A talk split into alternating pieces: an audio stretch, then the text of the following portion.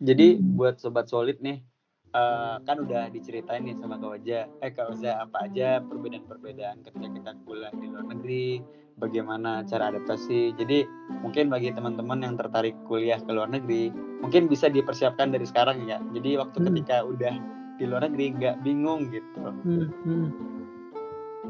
Ya. Terutama bahasa sih, ya asli. Terutama bahasa. Kalau teman-teman mau kuliah di kampus yang negaranya itu non English based, teman-teman at least coba belajar dulu lah. Paling satu tahun sebelum lulus deh kalau bisa kalau misal mau belajar Taiwan ya meskipun teman-teman kalau ke Taiwan mungkin masih bisa lah Inggris tapi kalau mungkin teman-teman ke Cina itu agak agak sedikit tantangan juga di kampus nggak ada masalah tapi ketika teman-teman keluar entah ke jalan atau apa karena nggak semua orang Cina itu bisa bahasa Inggris ah. nah di Taiwan pun sebenarnya kayak gitu cuma udah cukup banyak kalau di kotaku yang sekarang karena kota industri ada cukup banyak uh, expat dari Timur Tengah, dari India, dari Pakistan, dari mana-mana kan bahasa Inggris kan kuat mereka, Mesir gitu-gitu kan. Nah di situ akhirnya orang-orang di kota ini udah cukup mulai familiar dengan bahasa Inggris. Gitu. Hmm. Tapi nggak ada salahnya buat teman-teman mempelajari dulu, entah uh, misal teman-teman ah aku nggak pengen pakai TOEFL atau apa gitu, aku pengen kuliah di Rusia, ya udah belajar bahasa Rusia aja dikit-dikit. Terus misal pengen ke Spain gitu kan atau pengen ke Portugal ya udah belajarlah dikit-dikit bahasanya gitu. gitu. Oke, uh, kak tadi kan kalau misalkan kita apa ya kita tarik lagi berarti misalkan ada nih dari sobat sulit yang punya keinginan untuk kuliah di, di luar negeri berarti hmm. kan harus persiapkan seperti mencari dosen atau profesor hmm. ya maksudnya kemudian hmm. juga dari sisi bahasa hmm. ataupun beasiswa ada hal-hal lain hmm. lagi nggak kak yang harus dipersiapkan oleh sobat sulit kalau misalkan mereka punya keinginan untuk keluar negeri? Hmm, apa ya? So far sih itu aja menurutku. Nah, hmm. ini yang lebih lebih penting lagi buat teman-teman. Uh, mungkin teman-teman yang terbiasa buat hidup mandiri gitu kan atau yang tadi tadi bisa dibilang aku aku agak agak uh, contoh jelek juga sih ya. Agak susah. Eh bukan susah. Agak menghindari untuk uh, menggantungkan diri ke orang lain tapi teman-teman tetap pengen survive gitu kan. Alangkah baiknya teman-teman mengurangi sifat itu. Itu. Balik lagi ketika teman-teman keluar negeri uh, teman-teman pasti butuh uh, at least awal lah 6, 6 bulan sampai satu tahun awal itu teman-teman butuh yang namanya nanya nanya-nanya informasi sama teman-teman PPI ya perhimpunan pelajar Indonesia gitu kan. Nah iya. itu teman-teman banyak banget uh, informasi bahkan di di Instagramnya PPI Dunia kan udah udah banyak banget informasi di sana. Dan silakan teman-teman mulai kepo-kepo lah intinya kalau mau ke negara X gitu kan ya udah kepo aja PPI-nya negara X. Kira-kira syaratnya apa aja yang perlu dibutuhin karena masing-masing negara itu uh, punya persyaratan yang beda-beda gitu. Nah salah satunya cara yang paling simpel teman-teman lakukan yaitu tadi kepo-kepo ke uh, akunnya PPI atau ketika punya senior di di di kampus nih kayak misal teman-teman di material ITB gitu kan. Kemarin aku sempat nanya ke Mas Iman Mas ini teman-teman material ITB kalau misal mau approach ke Taiwan atau mungkin ke negara lain yang Mas Iman punya koneksi boleh nggak aku arahin kontak ke Mas, Iwo, Mas Iman? Gitu kan. Terus Mas Iman bilang iya nggak apa-apa aku malah terbuka. Ketika adik-adik tingkatku mau mau ngobrol atau mungkin dari kampus-kampus yang lain mau ngobrol it's okay gitu jadi manfaatkan koneksi alumni juga penting gitu. Ya meskipun aku bukan alumni ITB juga teman-teman bisa bisa uh, nanya-nanya ke aku it's okay juga sama aja karena ya.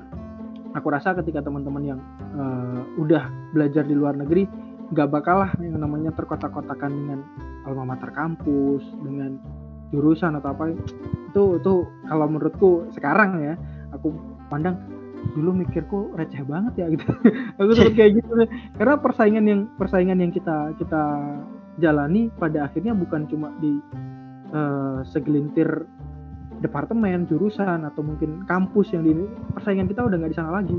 Bahkan ketika kita udah keluar negeri nih kayak kamu alumni mana? Kamu dari mana? Itu udah hilang.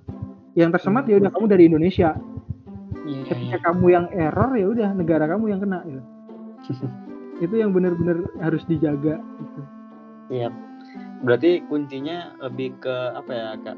Cari informasi sebanyak-banyaknya gitu. Salah hmm, satu contoh adalah eh, cari tahu di PPI dunia ya kak sama cari relasi dari alumni alumni atau kakak-kakak tingkat yang kuliah di luar negeri Mm-mm. oke Kalau siap. untuk Taiwan sendiri spesifik ya, aku ntar aku aku eh, kirim ke Anas deh. Aku dulu sempat sempat bikin artikel juga di Kompas. Jadi Siap. Buat di Taiwan sendiri ada detailnya beberapa. Nanti Hmm. silakan di share aja nggak apa-apa. oke Aku udah siap ke Anas. sama tadi dari kan Kak Oza cerita sedikit tentang proses risetnya Kak Oza yang tentang baterai. Mhm, Jadi ada Kak sebenarnya di semester 7 itu kayak semi TA apa ya? Hmm. Jadi kayak kita dilatih dulu untuk studi literatur gitu hmm, dan bikin rangkuman dan sebagainya dan aku ngambilnya waktu itu topiknya super kapasitor Kak. hmm, Dan hmm.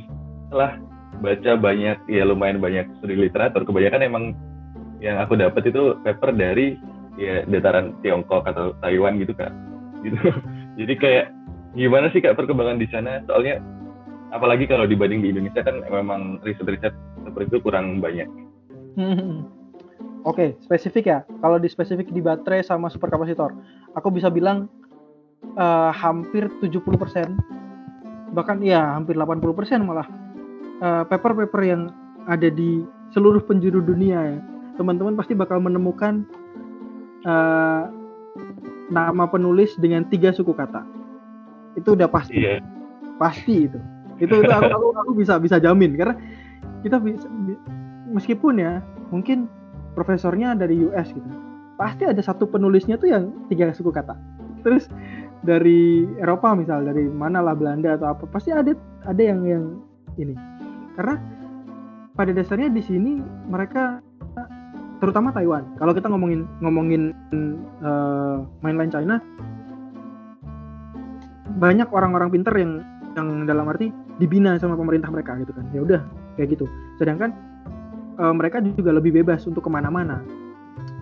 Teman-teman apa namanya eh, Tiongkok mau intinya yang asli asli Tiongkok ya mau ke mana-mana juga tidak terhalang apa pun. Sedangkan kalau di Taiwan pada dasarnya Taiwan ini kan dalam artian eh, anak tiri lah ya gitu kita ngomongin ya. Eh, kita kita nggak usah bahas lebih lanjut tapi intinya anak tiri di mana untuk eh, hal-hal di luar di luar sains dan teknologi mereka terbatas. Kerjasama dengan negara lain pun terbatas. Akhirnya mereka berusaha untuk gimana caranya aku survive? Gimana caranya aku punya eh, sesuatu yang bisa punya nilai jual? Bargaining position. Bargaining positionnya Taiwan di mana gitu. Akhirnya mereka mengambil mengambil apa namanya ranah eh, energy storage semikonduktor superkapasitor jadi itu tiga tiga hal yang di sini tuh udah kayak makanan sehari-hari. Bahkan kalau kita ngomongin ngomongin flash disk deh flash disk. Di sini itu mereka kayak kayak satu toko kecil aja. Kalau di tempat kita tuh kayak tukang servis deh. Serius. Kayak di, di di Indonesia tuh kayak toko kecil tukang servis gitu. Ya udah mereka kan cuma kerjain buat servis doang gitu. Di sini mereka udah bisa kayak bikin uh, something yang bisa dijual. Flash disk ya udah mereka ngerakit sendiri. Waduh. dan teman-teman bisa bisa jadi kayak eh, ini ma- malah dari temen yang yang di Cina ya. Yang di Cina itu pernah aku dapat cerita bahwa kayak ada satu mall gitu kan. Di mall itu kayak isinya alat elektronik semua di Cina. Di salah satu toko yang dia datengin itu ada menawarkan berbagai macam bentuk flash disk. Aku ngomongin flash disk lagi ya. Semikonduktor kan sama IC nah di situ di flash disk itu dari berbagai macam bentuk tuh kita mau pilih yang mana terserah. Nah, nanti oke aku mau beli ini buat oleh-oleh gitu kan. Oke, kita misal beli 50, 50 pieces gitu. Tapi kan kosongan nih. Nah, mereka nanya, "Lah, ini merek apa?" gitu kan. Kamu emang mau merek apa nih? Aku kasih stikernya. Gitu. itu itu, itu bener-bener memang sudah se, se, sereceh itu alat elektronik itu di sini gitu. Nah, makanya ketika kita ngomongin per- perkembangan kalau kita ngomongin secara yang agak gede lagi ya TSMC Taiwan Semiconductor Manufacturing gitu kan? Itu eh, punya udah berhasil mencapai peringkat dunia kedua. Jadi TSMC punya Taiwan itu udah ranking 2 gitu loh di di di skala dunia untuk eh, untuk semikonduktor. Bahkan ketika eh, kita ngambil prosesor deh, prosesor orang ber- berlomba-lomba dari yang 17 nano, terus turun ke 15, turun ke 11, bahkan sekarang udah mulai turun yang eh, apa namanya 10 gitu kan. Udah mulai ada yang 7, bahkan mungkin habis ini 5 gitu kan. Taiwan udah bisa bikin 7. Hmm. Jadi jadi memang perkembangan itu sepesat itu. Perkemb- Perkembangannya sepesat itu dan kita bisa bilang eh, pemerintahnya pun concern, concern bener-bener ke sana. Mungkin kalau kita ngomongin aku coba ngomongin ya programnya pemerintah so far kalau untuk di Indonesia lebih ke arah perdagangan gitu kan. Eh, yang kelihatan ya yang kita bilang kelihatan. Ambil ambil yang nggak usah nggak usah ngomongin yang eh, janji kecil-kecil deh. Janji yang benar-benar waktu kampanye kemarin deh kita lihat janji ada sekitar janji. Mana ada sih yang nyentuh teknologi banyak-banyak? Hmm. coba. Ada. Ada mungkin kurang dari 10% malah teknologi yang mungkin meskipun ujung-ujungnya ketika di dieksekusi juga tidak mengesampingkan BPPT juga diperhatikan LIPI juga diperhatikan gitu kan. Tapi di sini presidennya itu dulu malah waktu kampanye udah ngasih ngasih warn bahwa kita harus leading di teknologi gitu. perkembangan ini itu itu di, di, di- dikasih wadah sama pemerintah gitu. Bahkan tiap tahun itu masing-masing kampus dapat gelontoran dana yang enggak nggak sedikit dari kementerian untuk pengembangan riset gitu. Dan risetnya dia nggak cuma satu kampus ya udah buat kampus enggak dia menciptakan eh, gelontoran dana ini buat kampus A ini buat kampus B. Tapi syaratnya adalah mereka harus ada kolaborasi. Atau mereka harus kolaborasi sama mata eh, apa sama perusahaan tertentu gitu. Jadi kayak bener-bener kalau kita ngomongin triple helix mungkin pemerintah eh, kampus industri gitu kan itu udah udah udah biasa di Taiwan gitu. Jadi benar-benar ketika ada project pasti ada eh, kaitannya sama pemerintah ada kaitannya sama kampus ada kaitannya sama industri. Jadi perkembangannya udah benar-benar borderless di sini. Bahkan ada satu yang satu sistem yang aku benar-benar salut sama sini yang aku pengen sebenarnya di Indonesia kalau bisa ada tuh wah keren banget asli. Misal alat di di ITB misal punya alat SIM atau mungkin punya TIM punya XRD punya eh, apa lagi mungkin alat-alat expert lah intinya. Itu didaftarkan ke pemerintah. Jadi ada list. Kampus ini punya punya apa namanya punya instrumen apa aja kampus B punya instrumen apa aja kampus C punya instrumen apa aja. Itu dijadiin satu ke satu website.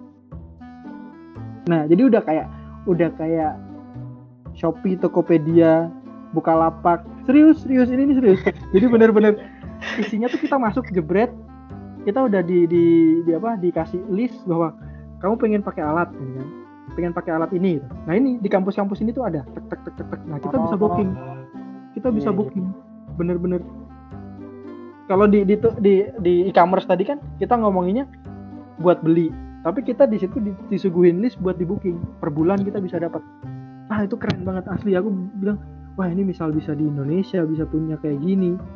Keren pasti karena nggak bisa dipungkirin deh. Ntar teman-teman kalau udah mulai ngerjain tugas akhir susahnya dapat informasi eh di kamp di kampusku alat ini lagi error misal. Ada alat kayak gini lagi di kampus mana ya? Itu pasti bingung Oh iya iya. iya kan? Itu itu pasti bingung karena ya kalau nggak ada link kita nggak punya teman di kampus lain gimana gitu kan? Nah, nah itu salah satu salah satu apa namanya dulu bahan bahan obrolanku sama istri sebelum kita akhirnya jadian yang kayak gitu juga kita oh punya teman eh, di sana kita ngobrol gitu kan. Terus akhirnya tahu oh oh di sana ada alat ini ya? Oh ya udah kita tukeran sampel atau gimana gitu. Kita dulu pernah kayak gitu. Gitu jadi ya, ya. Itu. Terintegrasi bener-bener. Satu dukungan pemerintah, dua memang profesornya aktif banget di sini untuk terkait riset-riset kayak gitu makanya. Dan PhD wajib publish paper kan memang. Dan itu itu itu yang men-trigger banget banyak hal. Dan profesornya kalau di sini minimal setahun ya. Kalau profesorku sendiri satu tahun itu minimal publish 11 paper. Oh jadi segini sekali. sekali. Serius Iya. bener-bener. Wah tapi ya gitu. Kita yang jadi mahasiswanya juga pusing. Wah oke. Ternyata kita harus ini gitu gitu kan tetap. Bahkan di tahun tahun kemarin itu dia berhasil publish lebih dari 20 kayaknya satu tahun. Wah, Enggak, berarti Memang- satu satu bulan bisa dua ya kak? Mm-mm, mm-mm. dan itu juga ya ya yang mau nggak mau juga memaksa kita kadang-kadang Sabtu Minggu ke kampus gitu. Datanya tiba-tiba diminta apa gitu. Ya itu itu dinamika lah. Oke. Lah oh ternyata banyak juga ya. Aku sebenarnya Hmm. nggak nyangka sih kak. Ternyata eh, cerita dari kak Oza sebanyak ini dari S1 S3 riset di sana kehidupan di sana di luar negeri kayak gimana. Beasiswanya juga Nah, mungkin karena menurut kami sudah cukup dan bisa lanjut ke pembahasan yang selanjutnya kak yaitu Macarum nah ini juga menarik nih buat Macarum udah Hmm. diinisiasi sama Kak Oza sendiri dan jujur aku juga baru tahu waktu Kak Oza mengundang tim dan biasa informasi untuk ikut di Macarum kali eh, Hmm. kemarin ya bisa diceritain dong kak di- eh, Macarum ini apa gitu Hmm. Oke, jadi material chatroom ini dulu namanya belum material chatroom sebenarnya. Jadi eh, inisiasi sih awal-awal kita dulu masih aku sendirian 2018. Jadi cuma ya iseng-iseng aja lah gimana caranya bikin bikin.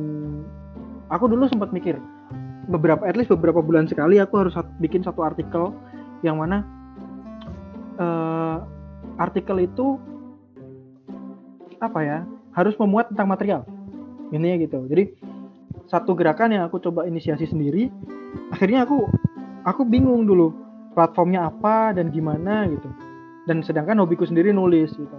Yang kalau aku ngomongin kalau kita nulis sesuatu yang rumit dengan cara yang rumit ya kan? Dan pada akhirnya nggak semua orang bisa mencerna kan jatuhnya jadi nggak berguna gitu kan. Iya. Ketika ada orang nanya eh cara kerja baterai gimana sih? Gitu misalnya simpelnya cara kerja baterai. Tapi menurut sudut pandang material ya gitu kan. Terus oh oke. Nah itu dulu itu dulu pernah itu real. Pernah sempet ada yang nanya gitu ke aku. Nah akhirnya aku mikir cara kerja baterai dari sudut pandang material. Oke terus aku sempet sempet waktu itu eh, ngetik sa- satu draft gitu. Terus aku send ke dia aduh banyak banget nih bahasa bahasa bahasa yang aku nggak ngerti dia bilang. Karena yang yang tanya kebetulan dia bukan dari material elektro kalau nggak salah elektro kalau nggak salah. Terus dia sekarang kerja di battery management system. Yang mau nggak mau kan harus nge-push dia eh, dari sistem perbateraian yang nggak cuma nggak cuma dari segi elektro dong tapi ada materialnya juga dong gitu. Nah dia bilang aduh aku banyak yang nggak tahu nih aku yang dulu miss kuliah tidur apa gimana? Terus nggak nggak ini emang bahasanya material aku bilang gitu oh bisa nggak nyederhanain lagi? Nah di situ dari situ aku muncul itu kayak oh bisa nih kayaknya coba Eh, intinya adalah goal utamanya adalah gimana caranya ngasih insight tentang material tapi eh, dengan cara yang simple gitu.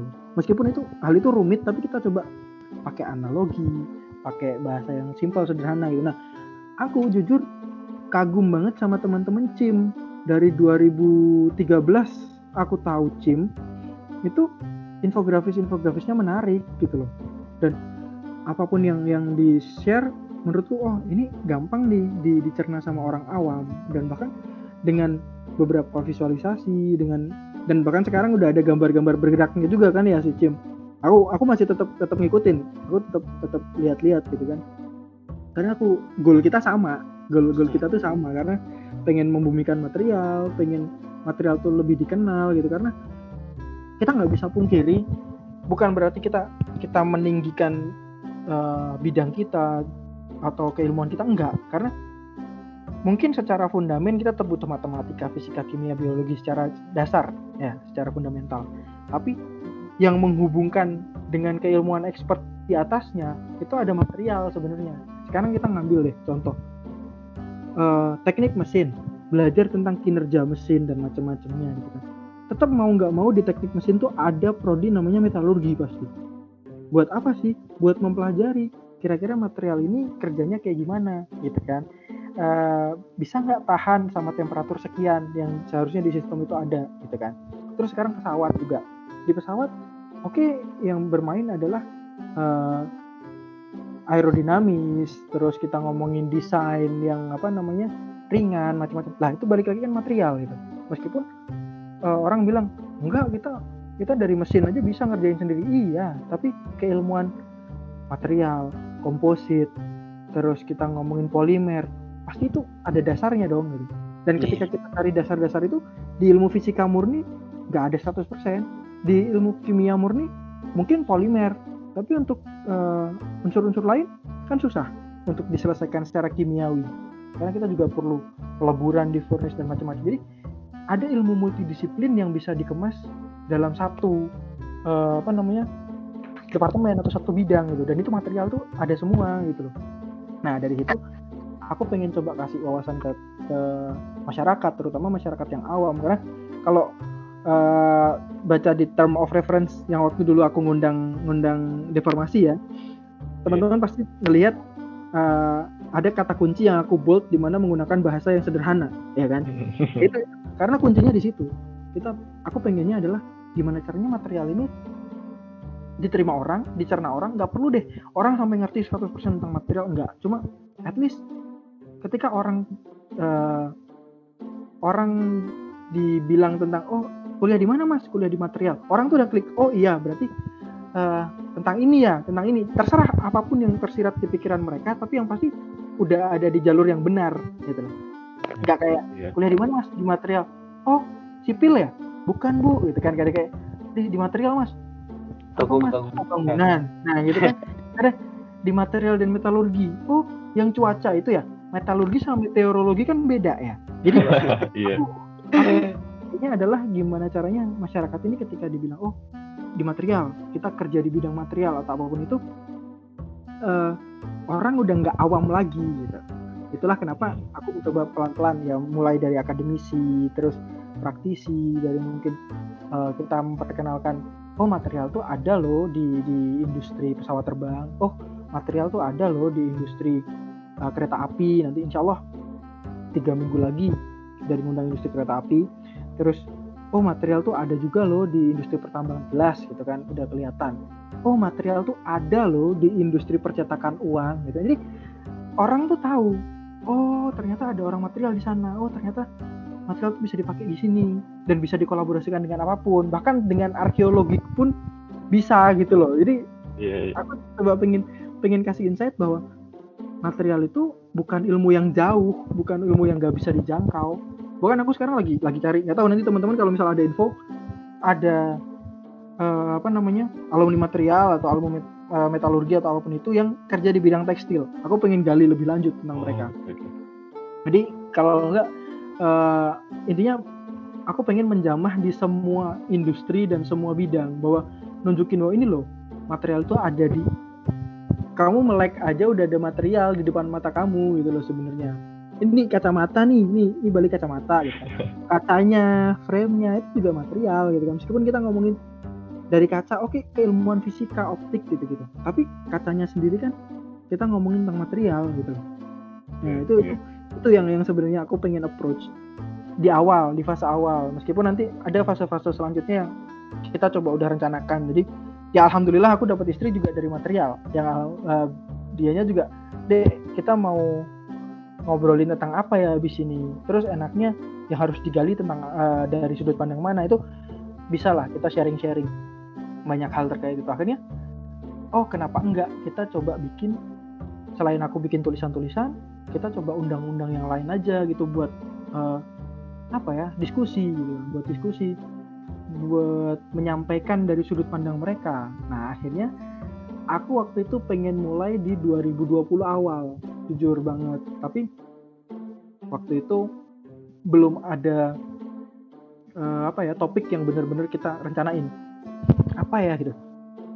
Akhirnya dari mulai Januari sampai Juni Januari sampai Juni itu kita coba susun materi susun arrangement juga terus susun sempat susun jadwal juga uh, dan topik-topiknya apa aja.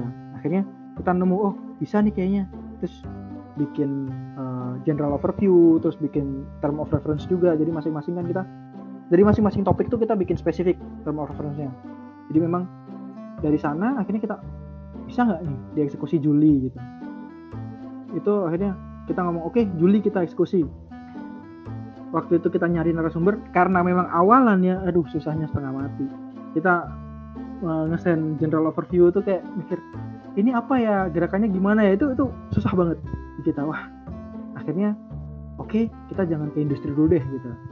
Akhirnya itulah aku akhirnya bikin awalannya adalah pembuka ya udah dari dari alma dulu aja lah ITS gitu. Ya udah aku ngundang Pak Sigit waktu itu. Dan beliaunya oke okay, mas tapi aku saya nggak bisa Juli. Saya bisanya Agustus awal kalau nggak salah tuh. Oh ya udah pak nggak apa-apa. Kita mulai Agustus aja. Ini Agustus kita mulai terus kedua aku coba approach mantan uh, mentorku. Dulu waktu waktu di, di S1 ada mentoring kan mentoring awal-awal gitu kan. Bahkan beliau sampai sampai aku lulus juga uh, beliau masih kontakan kita waktu itu. Jadi aku ngontak mentorku dia ternyata kerja di GMF ya udah aku ajak sharing aja dari GMF gitu. Terus yang selanjutnya uh, aku coba approach oh ke ini kayaknya ke ITB gitu kan. Aku coba approach. Akhirnya kemarin ke Pak Arif kan sebelum ke teman-teman. Eh iya sebelum ke teman-teman aku ngontak Pak Arif di email tapi nggak di nggak di gubris kayaknya. Nggak di gubris bukan bukan nggak di gubris mungkin lebih ke arah beliau sibuk gitu kan. Jadi akhirnya uh, aku ada kontak sama Anas ya dulu ya? Pertama kali kontak. Labib. Labib ya Labib kalau nggak salah. Iya yeah. pertama kali kontak sama Labib terus diarahin ke Anas terus oh ya udah cocok nih Cim ya. Oke terus akhirnya kita ngadain sama Cim terus aku sempat minta kontaknya Pak Arif. Terus aku kontak lagi sekali lagi ke WA eh ternyata bapaknya baik banget. Wah aku kayak wah aku salah nih aku nggak digubris kemarin mungkin orangnya sibuk gitu. Terus aku bilang saya udah kirim ke email pak gitu kan. Terus oh iya iya ini uh, saya baca baru gitu kan. Oh iya iya iya pak gitu. Ternyata baik banget bapaknya bener-bener. Aku yeah. di iya, awal iya. deg adalah di awal tuh aku deg-degan banget gara-gara ada seniorku dari adalah dia kerja di salah satu kampus dulu uh, jadi dosen. Terus dia bilang uh, bapak ini galak dia bilang gitu. Hah? Aku bilang gitu.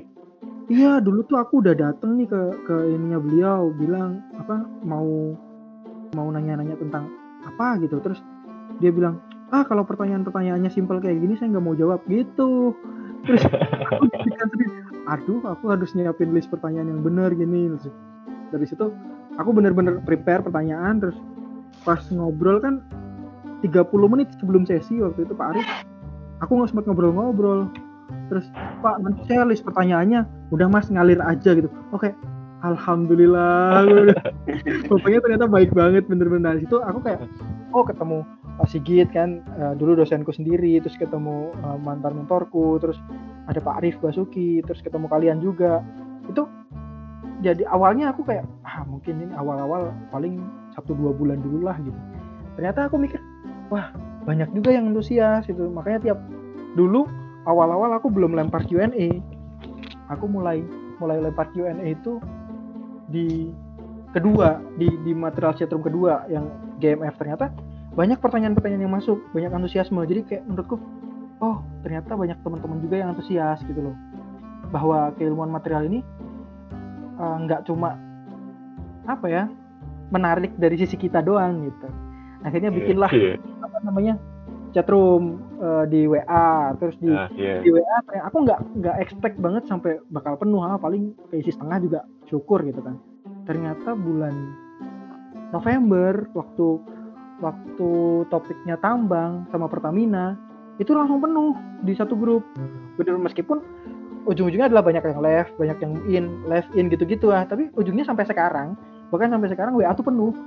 Jadi akhirnya kita bikin lagi grup di Telegram. Jadi akhirnya itulah dan banyak banyak apa namanya banyak sisi ya ini yang masih masih aku coba maintain sih dari grup dua grup itu kadang ada sharing yang menarik kadang juga ada yang sharing yang menurutku itu general it's okay tapi ada juga yang ngerasa mas ini kok grupnya di sharingin kayak gini dia komplain ke aku. Jadi kayak oh rasanya maintain grup tuh kayak gini ya. Oke oke oke gitu. Jadi akhirnya grup spesifik itu ya aku coba jaga bareng-bareng lah kita jaga bareng-bareng buat gimana caranya spesifik material. Jadi tujuannya cuma sesimpel itu gimana caranya masyarakat paham tentang material terus uh, yang kedua nanti step keduanya adalah aku pengen uh, bikin satu produk tulisan. Ya semoga insya Allah terlaksana ya teman-teman.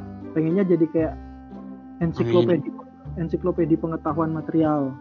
Hmm. simple atau dasar yang nanti insya Allah uh, kalau bisa terbit di akhir tahun ini atau akhir tahun depan itu udah pencapaian lah menurutku buat material setrum terus nanti di fase berikutnya kita pengennya ada uh, apa ya kayak ada satu goal besar di mana perusahaan-perusahaan di Indonesia itu uh, yang membutuhkan bidang material udah nggak tanggung-tanggung lagi.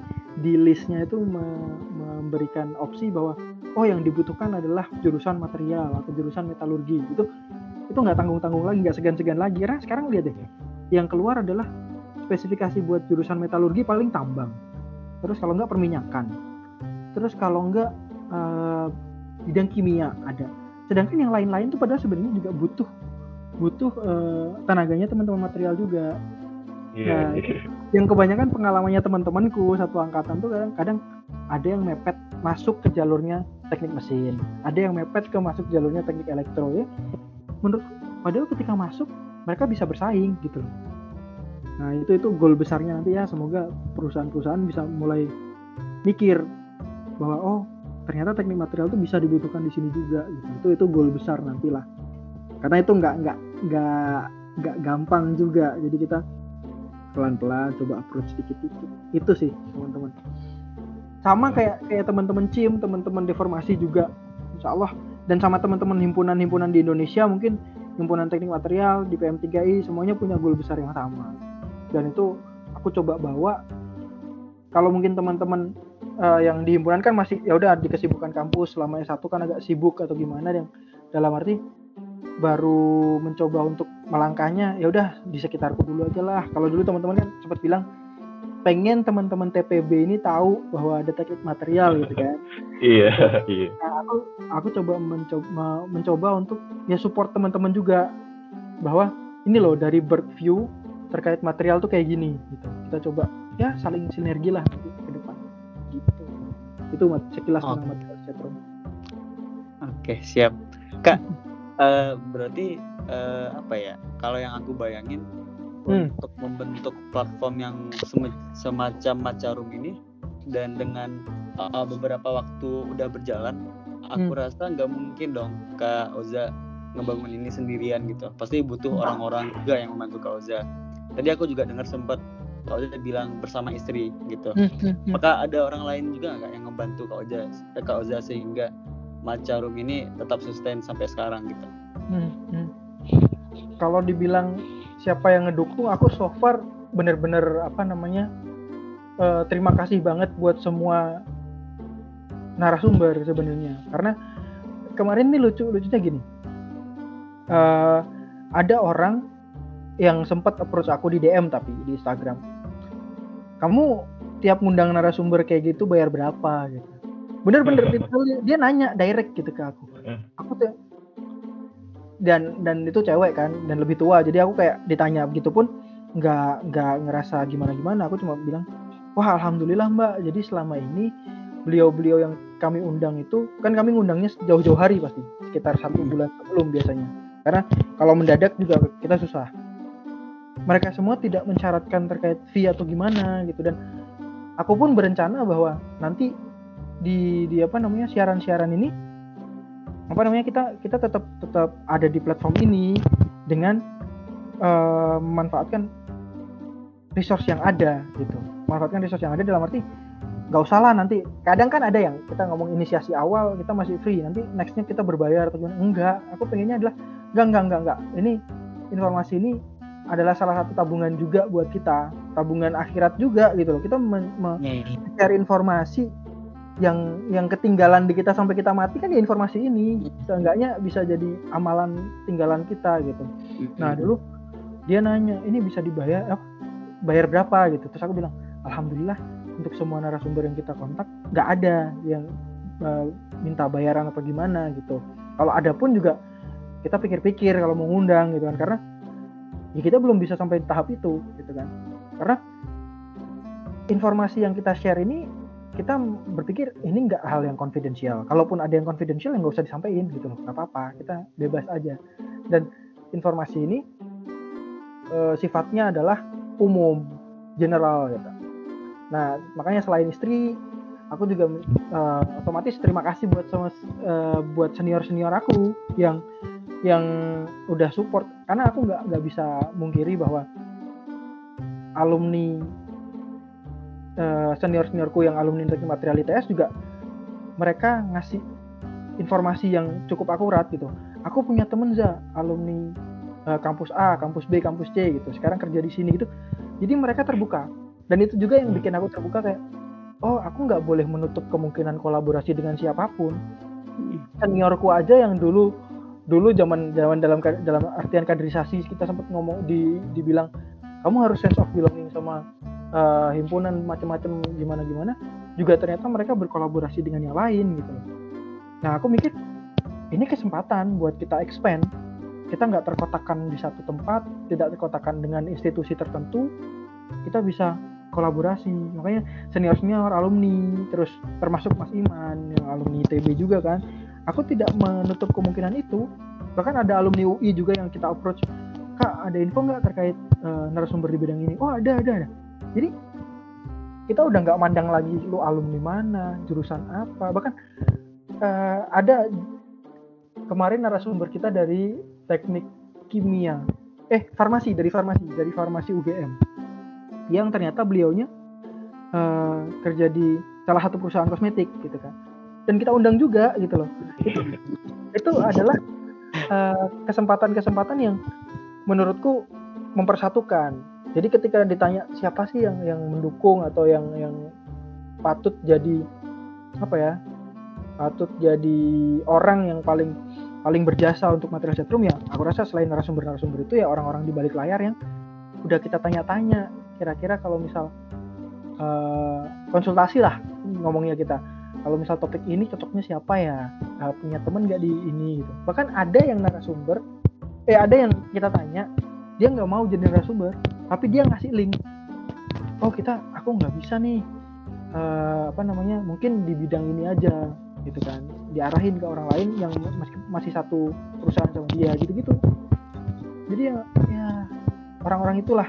Sama terutama buat semua apa namanya pendengar semua yang nonton gitu kan yang so, so far aku nggak nggak expect bak bakal sampai oh viewersnya sampai ratusan ribu atau sekian enggak aku sama sekali enggak karena aku yakin dan sadar banget bahwa keilmuan ini uh, masih butuh untuk diperkenalkan lebih jauh. Jadi kita nggak nggak bisa expect ambil deh teknik-teknik yang uh, kita bisa bilang seksi di Indonesia. Perminyakan pertambangan teknik mesin. Aku sebut-sebut yang udah gede ya teknik elektro teknik kimia. Jadi mereka udah punya alumni yang luas banget. Iya kan? Bahkan sebelum 1965 mereka udah ada gitu kan kadang-kadang. Yeah. nah teknik material sendiri ada baru 1965 inisiasinya dari UI gitu kan? Baru habis itu uh, dibukalah jurusan-jurusan yang lain termasuk teknik material dulu dulu kan material ITB kan apa namanya uh, awal-awal juga belum kepisah kayak gitu kan gitu kan. Jadi memang yeah. ada satu jurusan ada satu jurusan terus ada jurusan lain. Jadi kita umurnya sih baru sekitar 55 tahun kali ya. Ini sekitar 55 tahun teknik material overall di Indonesia. Yang kalau kalau kita bilang 55 tahun orang bisa apa sih apa namanya kalau di di orang ya umur orang ya 55 tahun tuh baru pensiun mungkin menjelang pensiun ya. Mungkin link udah ada tapi belum sekuat yang umurnya seratusan tahun gitu loh. Ah, iya. nah itu itu itu yang yang pikiranku uh, apa ya pikirku kita nggak perlu expect terlalu besar yang penting kita usaha aja dulu. Yang penting ada gerakan-gerakan kecil karena nggak penting gerakan terlalu gede terus tiba-tiba mandek atau gimana ya ya kita mulai dari kecil-kecil aja dulu lah. Bahkan aku salut salah satu inspirasiku adalah dari teman-teman Cim. Cim yang dari zaman 2013 dulu. Aku iya. aku tahu tahu mereka tuh juga kayak oh keren nih. Aku dulu sempat punya cita-cita ya zaman S1 ini gimana sih himpunanku bisa bikin kayak gini juga? Gitu. Oh. aku juga sempat sempat pikir kayak gitu. Dan ternyata memang memulai itu nggak mudah gitu. Dan aku salut dengan konsistensi dengan apa namanya bahkan waktu Cim hiatus waktu ada ada jeda dulu ini kok Cim lama nggak update ya? Aku aku sempat mikir kayak gitu ke mana nih? Kerasa gitu ya, apakah Kak, ya. ganti kepengurusan terus eh, putus atau nggak dilanjut kan eman banget gitu aku terus terus ternyata waktu itu Labib sharing sama Anas iya kak jadi kita rebranding. Oh oke aku jadi tahu di situ dan itu yang gerakan-gerakan kalian yang terima kasih juga buat teman-teman Cim yang udah menginspirasi material chatroom juga Oh, jadi gimana ya? Pasti juga sih sebenarnya nggak dari kami karena Arum juga menurutku lebih menjangkau ke orang-orang yang sudah berpengalaman dan mungkin akan jadi kak kalau menurutku sendiri kalau deformasi kan bagian mungkin dari anak SMA dan mungkin anak perkuliahan yang belum terlalu kenal dengan teknik material. Tapi menurutku Macarum itu lebih menjangkau ke orang-orang yang mungkin bingung mau ke mana. Hmm. Entah dia udah lulus kuliah atau belum kuliah, mereka jadi tahu gitu. Hmm. Menurutku pasar dari Macarum lebih luas sih. Gitu. ya itu itu kalau mungkin dari dari sudut pandangku adalah lebih ke arah point of view kalau teman-teman eh, apa namanya teman-teman di CIM deformasi kan lebih ke arah oh ini buat adik-adik SMA gitu kan. Nah kalau aku coba menghadirkan material dari kondisi bird view ya udah ini loh material tuh ini. Hmm. kamu pakai jaket kamu pakai material kamu pakai denim pakai apa pun itu jeans itu tuh dari material juga. Iya, teknik pementalannya dari pengolahan kapasnya itu semuanya ada polyesternya itu gimana sih pemrosesannya? Itu di material semuanya ada gitu loh. Iya. itu tanpa kita merasa tinggi dan apa namanya ini loh ilmuku lebih dari yang lain enggak kita butuh support juga ilmu yang lain dan kita juga support ilmu-ilmu yang lain gitu Kalau rencana Kak Uza sendiri untuk Macarum ke depannya gimana kak untuk besar peluasannya? Entah Hmm. dari platformnya ingin lebih merambah ke platform lain. Hmm, hmm. Ya itu itu tadi mungkin di awal aku masih inisiasikan sendirian ya zaman seka- eh, kondisinya sekarang mungkin sendirian sama istri doang yang technical.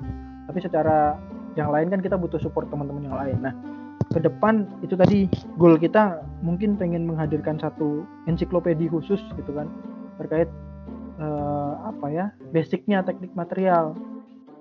Kita nggak ngomongin secara teoretikal yang banyak lah kalau teoretikal uh, profesor-profesor di Indonesia udah bikin secara buku mungkin uh, apa ya mungkin buku tentang polimer komposit apa pun itu yang secara detail teknik udah dapat banyak tapi yang baca paling ya kita kita juga yang yang jurusan material ya kan? Nah aku pengen nantinya ensiklopedia yang uh, kita bakal bikin ini bisa dibaca sama teman-teman awam sekalipun gitu. Buat teman-teman yang bahkan nggak pengen kuliah sekalipun kan banyak ya sekarang orang yang nggak memutuskan nggak pengen kuliah atau gimana. Orang-orang yang nggak pengen kuliah tapi dia pengen belajar tentang oh aku pengen punya bisnis nih. Bisnisku adalah eh, kayu lapis atau mungkin aku pengen punya bisnis di bidang recycle eh, apa ya ampas gergaji atau apa. Nah mereka pengen tahu oh kira-kira ilmu apa yang harus aku pakai? Gimana ya eh, awalannya gitu. Nah itu orang-orang yang kayak gitu bahkan bisa baca gitu loh. Aku pengennya kayak gitu menghadirkan satu apa ya satu mapping ya mapping besar di mana ketika orang membutuhkan sesuatu tuh kayak oh di material yang bagian ini nih aku bisa pakai untuk ini. Jadi aku nggak menyasar orang-orang yang cuma apa namanya udah masuk material tertentu terus kita aduh kita bingung nih kita mau pakai material itu karena itu sudah sudah jadi pasarnya profesor-profesor dan dosen-dosen di Indonesia udah banyak banget buku yang kayak gitu. Bagus-bagus bahkan mereka dari mulai basic. Nah aku pengen buku yang sifatnya adalah ya udah eh, ini loh material tuh ada ini ini ini ini. Visualisasinya tuh kayak gini. Terus eh, informasi ini dapat dari siapa sih? Oh dari ini. Ternyata ada pakar khusus ada eh, informan khusus yang ternyata mereka sudah membidangi itu lebih lama gitu. Jadi kita hadirkan orang-orang berpengalaman yang punya informasi yang mumpuni di situ. Itu yang yang yang mungkin yang terdekat sih menurutku. Terus yang selanjutnya eh, kemungkinan besar ya kalau kalau misal kita bisa ya kita pengen coba bikin platform ini makin beragam. Ya kita nggak nggak cuma nanti bahas tentang material aja karena kalau kita ngomongin material aja ada satu titik nanti ada satu masa di mana wah apa yang kita bahas itu ternyata udah dibahas semua gitu kan? Ada titik kondensasinya nanti pasti. Udah nggak nggak nggak bakal penasaran lagi orang ah ini udah pernah dibahas nih gitu gitu kan. Nah nanti pengennya kita ya menyasar uh, apa namanya keilmuan lain tapi yang bisa di, dikolaborasikan dengan material misal apa dari teknik kimia mungkin ada ada keilmuan apa nih gitu kan yang bisa kita obrolkan bareng-bareng. Teknik fisika atau mungkin teknik mesin yang paling dekat juga kan itu kita bisa coba sharing juga. Dan yang terakhir aku pengennya ya at least bisa sustain lah. Dan aku juga pasti tetap butuh teman-teman ya Anas terus apa namanya teman-teman deformasi yang lain sidik terus uh, mungkin Labib dan lain-lain lah yang kira-kira mungkin ke depan kita punya visi yang sama untuk mengembangkan teknik material. Di mana pun lah nanti kalian pasti juga bakal apa merasakan dunia kerja. Teman-teman juga bakal merasakan uh, mungkin kuliah lagi gitu kan. Yang mungkin bakal jadi dosen juga nanti. Nah ya teman-teman yang sekarang ini udah support material setrum saya rasa kita harus saling support ke depan bahwa keilmuan ini entah nanti teman-teman dipakai eh, 100% di pekerjaannya teman-teman atau enggak yang pasti teman-teman pernah merasakan bahwa ilmu ini penting. Ya ayo ayo kita coba gaungkan bareng-bareng. Gitu. Oke. Kak uh, dari pertanyaan pertanyaan sebelumnya nih aku hmm. rasa hmm udah cukup banyak ya pertanyaan-pertanyaan yang kita lemparkan ke Kak Oza dan hmm, hmm. aku rasa Sobat Solid pun udah nangkep banyak pembelajaran hari ini dari apa yang telah Kak Oza sampaikan. Nah mungkin sebagai penutup nih Kak dari acara kita hari ini hmm. uh, sebagai seseorang yang terlahir di dunia material Kak, apa sih harapan Kak Oza terhadap material di Indonesia Kak? Oke, terima kasih. Uh, harapan terbesarnya teman-teman ya kalau kita bisa bilang uh, kemajuan teknologi di Indonesia otomatis itu jadi harapan semua orang sebenarnya. Semua orang material gitu kan? Karena kita udah cukup lah melihat negara kita dibangun uh, lewat tangan-tangan insinyur gitu kan? Kita ngomong-ngomong Indonesia dibangun lewat tangan-tangan insinyur tapi entah kenapa pengelolaan uh, pengelolaan apa ya ekonomi di negara kita sudah terlalu lama juga diserahkan sama orang-orang ekonomi aja gitu kan? Jadi kapan nih kolaborasinya orang-orang ekonomi dengan orang-orang uh, teknik terutama teknik material? Karena kalau kita ngomongin infrastruktur teknik material itu uh, apa namanya juga belajar komposit kita dekat juga teman-teman sama teman-teman sipil gitu loh.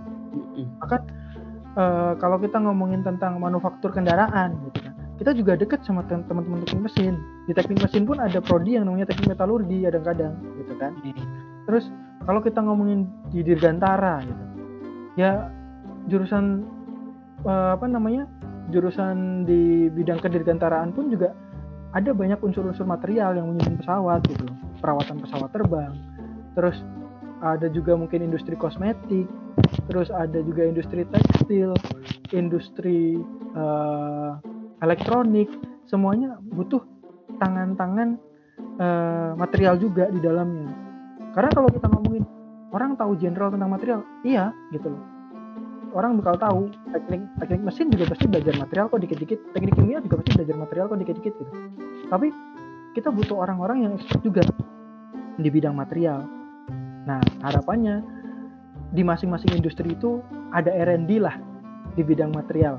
Jadi uh, ke depan industri di Indonesia itu nggak hanya mengambil blueprint dari luar negeri, terus kita uh, terapkan di Indonesia, bahan baku dari Indonesia, tenaga dari Indonesia, tapi ujung-ujungnya keuntungan semua diserap sama yang punya blueprint, ya kan? Nah, sangat amat tidak adil sebenarnya gitu. Nah, kenapa enggak uh, ke depan Indonesia bisa bikin blueprint sendirilah gitu loh. Entah dari blueprint desain materialnya blueprint dari apa namanya unsur-unsur dalam materialnya dan juga blueprint dalam strukturnya yang teman-teman otomatis orang material nggak bisa berdiri sendiri juga lewat itu. Makanya uh, ya semoga bisalah ke depan uh, engineer-engineer material atau mungkin saintis-saintis di bidang material mewujudkan itu bahwa blueprint yang sekarang kita pakai ini kita anggap oke okay lah blueprint luar negeri sudah usang saatnya kita bikin sendiri Wih, mantap sih. Harapannya sangatlah besar untuk Indonesia ke depannya di bidang R&D khususnya. Setelah panjang lebar nih kak, wah udah udah nggak kerasa ya dua jam setengah ini kita recording. banyak banget cerita ya kan dari Kak Oza. Dan sebenarnya masih banyak. Aku aku aku percaya masih banyak lagi cerita sebenarnya kalau mau cerita sama Kak Oza. Tapi ya Pak, uh, gimana ya udah ada keterbatasan waktu dari dari acara ini sendiri. Dan mungkin sekali lagi terima kasih untuk Kak, Kak Oza udah mau datang di podcast kali ini dan mm, dan mungkin Kak Oza mau sekali lagi promo nih di uh, soal Macarum, soal platformnya seperti apa dan biasanya kapan jadwalnya gitu Kak? Oh, Oke. Okay. Ya untuk material chatroom teman-teman insya Allah kita pengennya jaga tiap dua minggu sekali lah ya uh, menghadirkan narasumber-narasumber yang kita coba pilih yang sesuai dengan availabilitas waktunya beliau dan juga topik yang relevan di kita gitu. Nah insya Allah nanti malam kita kedatangan uh, Profesor Nurul Taufikur Rahman ya Kepala Pusat Metalurgi dan Material di LIPI. Insya Allah nanti diskusi tentang nanomaterial dan kemungkinan besar kita ke depan bakal cari narasumber-narasumber lain gitu kan dari industri maupun akademisi. Nah untuk teman-teman yang uh, penasaran sama siaran-siaran sebelumnya bisa di material chatroom. Jadi teman-teman di di YouTube aja silakan dicari hashtag matcharoom gitu aja langsung nyambung. Insya Allah itu uh, kemarin udah coba aku cek cuma satu. Ternyata uh, ketika teman-teman searching di YouTube terus uh, hashtag matcharoom gitu udah langsung video-videonya di sana semua gitu. Jadi itu aja mungkin teman-teman buat material chatroom. Kalau ada diskusi lebih lanjut, insya Allah saya siap gitu kan. Kalau teman-teman mau private discussion, it's okay. Kan ada juga ya teman-teman yang gak biasa dengan diskusi publik atau uh, kayak gini, mau diskusi lebih. Bahkan ini fun fact-nya adalah semenjak kemarin kami buka apa namanya WhatsApp sama Telegram material chatroom, ada yang di grup itu seolah-olah sepi gitu. Kita kita lihat di grup tuh kayak satu minggu sepi tapi banyak yang PM kak aku tuh butuh bantuan buat uh, apa namanya literatur ada desain pabrik atau apa gitu dia bilang. Terus butuh material ini kira-kira yang cocok apa ya kak gitu terus aku aku bilang aku kalau spesifik kayaknya nggak tahu gitu cuma ada paper review ini jadi kita diskusi lewat private jadi silakan buat teman-teman yang berminat uh, diskusi, terutama buat teman-teman yang kenal sama teman-teman deformasi ya, teman-teman. Hmm. Ada Sidik, ada Anas, ada Labib. Kalau misal mau kontak, minta kontak saya silahkan, nggak apa-apa. Kalau misal mau approach lewat Instagram juga boleh, silakan. @ozahernanda. Jadi kalau mau diskusi juga, insya Allah kami terbuka. Saya sama istri juga terbuka, insya Allah. Karena sekarang istri risetnya di bidang uh, biomaterial juga, polimer dia pegang di kontak lens. Hmm, kontak lens. Ah, siap siap. Terima kasih sekali lagi kak udah mau datang di sini dan siap. dan karena sudah mengunjung acara, jadi kita akhiri podcast kali ini dan terima kasih udah untuk uh, udah mendengar uh, podcast ini selama dua setengah jam ya. Mungkin nanti bakal di dijadikan dua part atau berapa part nanti terserah nanti tergantung editornya. Hmm. Lagi terima kasih. Assalamualaikum warahmatullahi wabarakatuh. Selamat siang. Siang. Makasih kak. Makasih sobat solid. Halo sobat solid. Hmm, kenalin, aku Anas sebagai Research and Development Manager di BSO. Terima kasih ya udah mendengarkan podcast Deformasi Sebelum kita tutup, jangan lupa follow Instagram kita juga ya di @bso.mtm dan untuk CIM adalah @cimitb. Terus jangan lupa juga nih subscribe channel YouTube kita di Deformasi MTM ITB. Oke, sampai sini dulu. Dengerin dan pantengin terus ya podcast-podcast selanjutnya. See you, bye-bye. Sampai jumpa Sobat Solid.